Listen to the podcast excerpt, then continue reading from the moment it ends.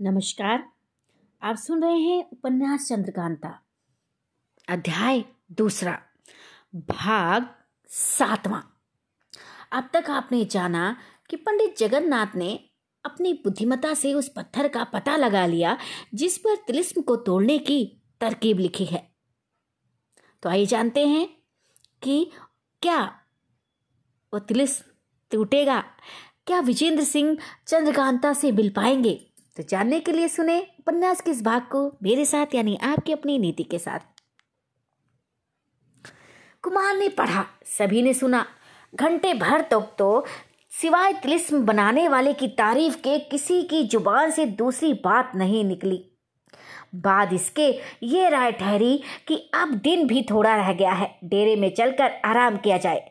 कल सवेरे ही कुल कामों से छुट्टी पाकर तिलिस्म की तरफ़ झुके। ये खबर चारों तरफ़ मशहूर हो गई कि चुनारगढ़ के इलाके में कोई तिलिस्म है जिसमें कुमारी चंद्रकांता और चपला फंस गई हैं। उनको छुड़ाने और तिलिस्म तोड़ने के लिए कुंवर वीरेंद्र सिंह ने मैं फौज के उस जगह डेरा डाला है। तिलिस्म किसको कहते हैं? वह क्या चीज़ है? उसमें आदमी कैसे फंसता है? कुंवर वीरेंद्र सिंह उसे क्यों कर तोड़ेंगे? इत्यादि बातों को जानने और देखने के लिए दूर दूर के बहुत से आदमी उस जगह इकट्ठे हुए, जहाँ कुमार का लश्कर उतरा हुआ था। मगर खाफ के मारे खंडर के अंदर कोई पैर नहीं रखता था। बाहर से ही देखते थे। कुमार के लश्कर वालों ने घूमते घूमते कई नकाब पोष सवारों को भी देखा, जिनकी खबर उन लोगों ने कुमार तक पहुंचाई। पंडित बद्रीनाथ, अहमद और नाजिम को साथ लेकर महाराज शिवदत्त को छुड़ाने गए थे। तहखाने में शेर के मुँह से ज़ुबान खींच किवाड़ खोलना चाहा, मगर ना खुल सका। क्योंकि यहाँ तेज सिंह ने दोहरा ताला लगा दिया था। जब कोई काम ना निकला, तब वहाँ से लौटकर विजयगढ़ गए। अयारी की फ़िक्र में थे कि ये खबर ये खबर कुंवर वीरेंद्र सिंह की इन्होंने भी सुनी। लौटकर इसी जगह पहुँचे। पन्ना लाल राम नारायण और चुन्नी लाल भी उसी ठिकाने जमा हुए और इन सभी की यह राय होने लगी कि किसी तरह तिलस्म तोड़ने में बाधा डालनी चाहिए। इस फ़िक्र में ये लोग भेष बदलकर इधर उधर तथा लश्कर में घूमने लगे। दूसरे दिन स्नान पूजा से छुट्टी पाकर कुंवर वीरेंद्र सिंह, तेज सिंह, देवी सिंह और जोशी जी फिर उस खंडर में घुसे, सिर का साथ में लेते गए। कल जो पत्थर निकला था, उस पर जो कुछ लिखा था, फिर पढ़ के याद कर लिया और उसी लिखे के बमुजिब काम करने लगे। बाहर दरवाजे पर बल्कि खंडर के चारों तरफ़ पहरा बैठा हुआ था। बगुले के पास गए, उसके सामने की तरफ़ जो सफ़ेद पत्थर ज़मीन में गड़ा हुआ था, जिस पर पैर रखने से बगुला मुँह खोल देता था, उखाड़ लिया। नीचे एक और पत्थर कमानी पर जड़ा हुआ पाया। सफ़ेद पत्थर को सिरके में खूब बारीक पीस कर बगुले के सारे बदन में लगा दिया। देखते देखते वह पानी होकर बहने लगा। साथ ही इसकी खुशबू सी फैलने लगी। दो घंटे में बगुला गल गया।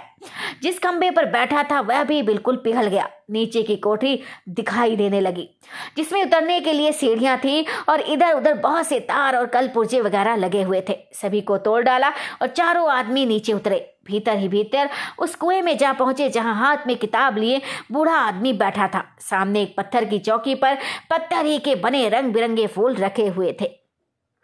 बाजू पकड़ते ही बूढ़े ने मुँह खोल दिया। तेज सिंह ने काफूर लेकर कुमार ने उसके मुँह में भर दिया। घंटे भर तक ये लोग उसी जगह बैठे रहे। तेज सिंह ने एक मशाल खूब मोटी पहले ही से जला ली थी। जब बूढ़ा गल गया, किताब ज़मीन पर गिर पड़ी, कुमार ने उठा लिया। उसकी जिल्द भी जिस पर कुछ लिखा हुआ था, भोजपत्र की ही थी।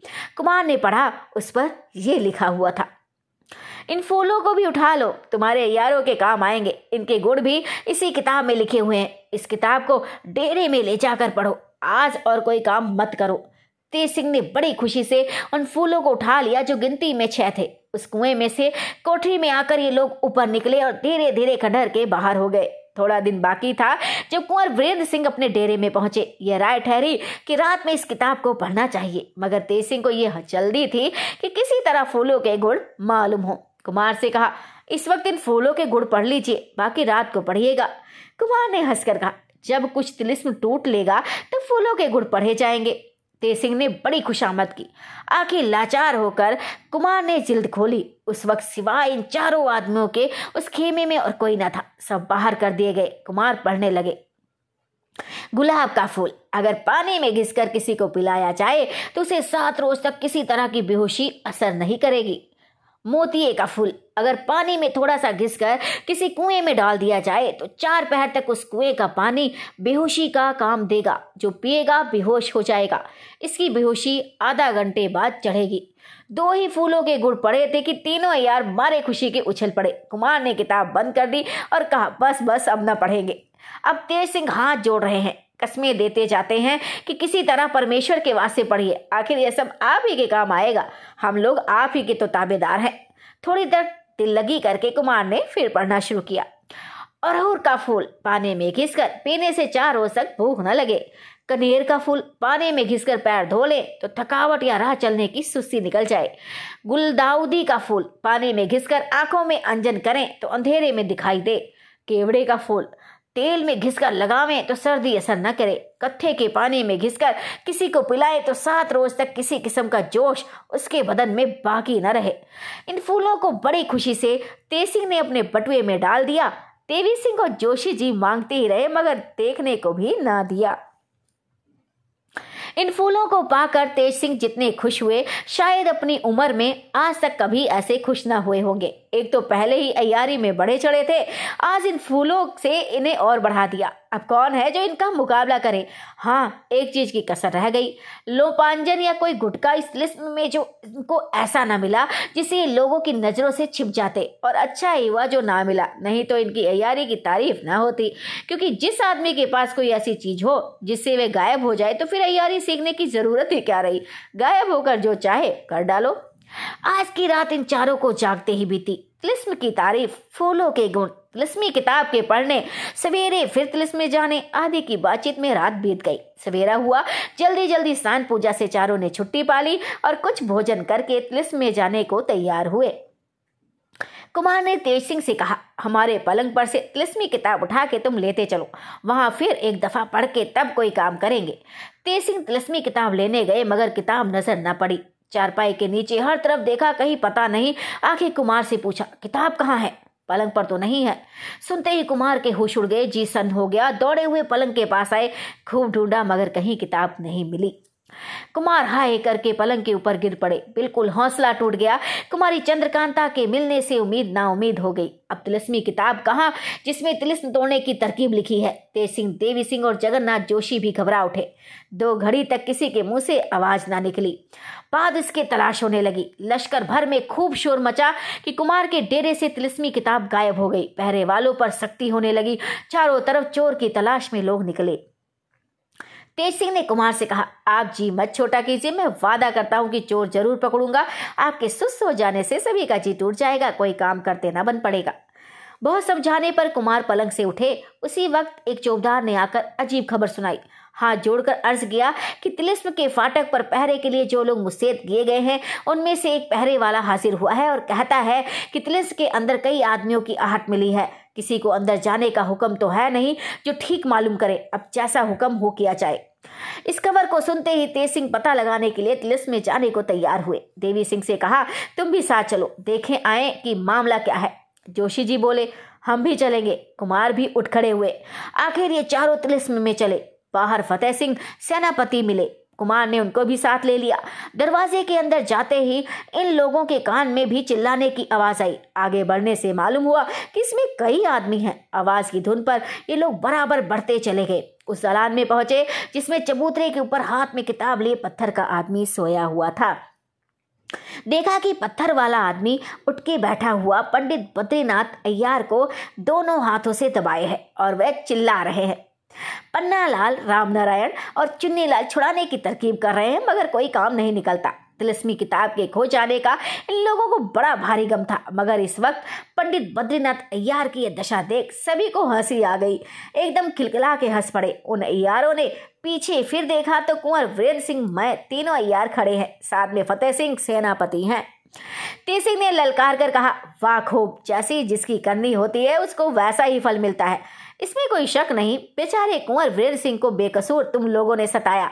इसी की सजा तुम लोगों को मिली। परमेश्वर भी बड़ा इंसाफ करने वाला है। क्यों पन्नालाल, तुम लोग जानबूझकर क्यों फंसे हो? तुम लोगों को तो किसी ने पकड़ा नहीं, फिर बद्रीनाथ के पीछे क्यों जान देते हो? इनको इसी तरह छोड़ दो, तुम लोग जाओ, हवा खाओ। पन्नालाल ने कहा, भला इनको ऐसी हालत में छोड़ के हम लोग कहीं जा सकते हैं? अब तो आपको जी में आए, वो कीजिए, हम लोग हाजिर हैं। तेसिंह ने पंडित बद्रीनाथ के पास जाकर कहा, पंडित जी, प्रणाम। क्यों मिजाज कैसा है? क्या आप तिलिस्म तोड़ने को आए थे? अपने राजा को तो पहले छुड़ा लिए होते। खैर, शायद तुमने ये सोचा कि हम तिलिस्म तोड़कर कुल खजाना ले लें और खुद चुनारगढ़ के राजा बन जाएँ। देवी सिंह ने भी आगे बढ़ के कहा, बद्रीनाथ भाई, तिलिस्म तोड़ना तो उसमें से कुछ मुझे भी देना। अकेले मत उड़ जाना। जोशी जी ने कहा, बद्रीनाथ जी, अब तो तुम्हारे ग्रह बिगड़े हैं। खैरियत तभी है कि वह तिलिस्मी किताब हमारे हवाले करो, जिसे आप लोगों ने रात को चुराया है। बद्रीनाथ सबकी सुनते, मगर सिवाय ज़मीन देखने के जवाब किसी को नहीं देते थे। पन्नालाल राम नारायण और चुन्नी लाल पंडित बद्रीनाथ को छोड़ अलग हो गए और कुमार से बोले, ईश्वर के वास्ते किसी तरह बद्रीनाथ की जान बचाइए। कुमार ने कहा, भला हम क्या कर सकते हैं? कुल हाल तिलिस्म का मालूम नहीं। जो किताब तिलिस्म से मुझको मिली थी, जिसे पढ़कर तिलिस्म तोड़ते, वह तुम लोगों ने गायब कर ली। अगर मेरे पास होती तो उसमें देखकर कोई तरकीब इनके छुड़ाने की करता। हाँ अगर तुम लोग वह किताब मुझे दे दो तो बद्रीनाथ इस आफत से छूट सकते हैं। ये सुनकर पन्नालाल ने तिरछी निगाहों से बद्रीनाथ की तरफ़ देखा। उन्होंने भी कुछ इशारा किया। पन्नालाल ने कुमार से कहा, हम लोगों ने किताब नहीं चुराई है, नहीं तो ऐसी बेबसी की हालत में ज़रूर दे देते। या तो किसी तरह से पंडित बद्रीनाथ को छुड़ाइए, या हम लोगों के वासी हुक्म दीजिए कि बाहर जाकर इनके लिए कुछ खाने का सामान लाकर खिलावें। बल्कि जब तक आपकी किताब ना मिले आप लिस्ट ना तोड़ लें और बद्रीनाथ उसी तरह बेबस रहे। तब तक हम लोगों में से किसी को खिलाने पिलाने के लिए यहाँ आने जाने का हुक्म हो। देवी सिंह ने कहा पन्नालाल भला ये तो कहो कि अगर कई रोज तक बद्रीनाथ इसी तरह कैद रह गए तो खाने पीने का बंदोबस्त तो तुम कर लोगे, जाकर ले आओगे, लेकिन अगर इनको दिशा मालूम पड़ेगी तो क्या उपाय करोगे? उसको कहाँ लेकर जाओगे? या इसी तरह इनके नीचे ढेर लगा रहेगा? इसका जवाब पन्नालाल ने कुछ ना दिया। तेज सिंह ने कहा सुनो जी अयारों को अयार लोग खूब पहचानते हैं। अगर तुम्हारे आने जाने के लिए कुमार हुक्म नहीं देते तो हम हुक्म देते हैं कि आया आया करो और जिस तरह बने बद्रीनाथ की हिफाजत करो। तुम लोगों ने हमारा बड़ा हर्ज किया, तिलिस्मी किताब किताब चुरा ली और अब मुकरते हो। इस वक्त हमारे अख्तियार में सब कोई हो, जिसके साथ जो चाहे करूँ। सीधी तरह से ना दो तो डंडों के ज़ोर से किताब ले लूँ, मगर नहीं, छोड़ देता हूँ और खूब होशियार कर देता हूँ। किताब संभाल के रखना मैं बिना लिए ना छोड़ूँगा और तुम लोगों को गिरफ़्तार भी ना करूँगा। तेज सिंह की बात सुनकर पंडित बद्रीनाथ लाल हो गए और बोले, इस वक्त हमको बेबस देख के शेखी करते हो। ये हिम्मत तो तब जाने कि हमारे छूटने पर कह बद के कोई अयारी करो और जीत जाओ। क्या तुम ही एक दुनिया में अयार हो? हम भी ज़ोर देकर कहते हैं कि हम ही ने तुम्हारी तिलस्मी किताब चुराई है, मगर हम लोगों में से किसी को कैद किए या सताए बिना तुम पा नहीं सकते। ये शेखी तुम्हारी ना चलेगी कि अयारों को गिरफ़्तार भी ना करो, बल्कि आने जाने के लिए छुट्टी दे दो और किताब भी ले लो। ऐसा कर तो लो, उसी दिन से हम लोग तुम्हारे गुलाम हो जाएँ और महाराज शिवदत्त को छोड़कर कुमार की ताबीदारी करें। मैं बता देता हूँ कि किताब भी ना दूँगा और यहाँ से छूट के भी निकल जाऊँगा।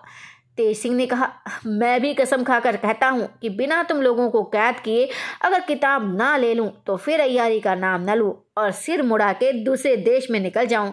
मुझको भी तुम लोगों से एक ही दफ़ा में फैसला कर लेना है इस बात पर तेज सिंह और बद्रीनाथ दोनों ने कस्में खाई। बेचारे कुंवर वीरेंद्र सिंह सभी का मुँह देखते थे। कुछ कहते बन नहीं पड़ता था। तेज सिंह ने देवी सिंह और जोशी जी को अलग ले जाकर कान में कुछ कहा।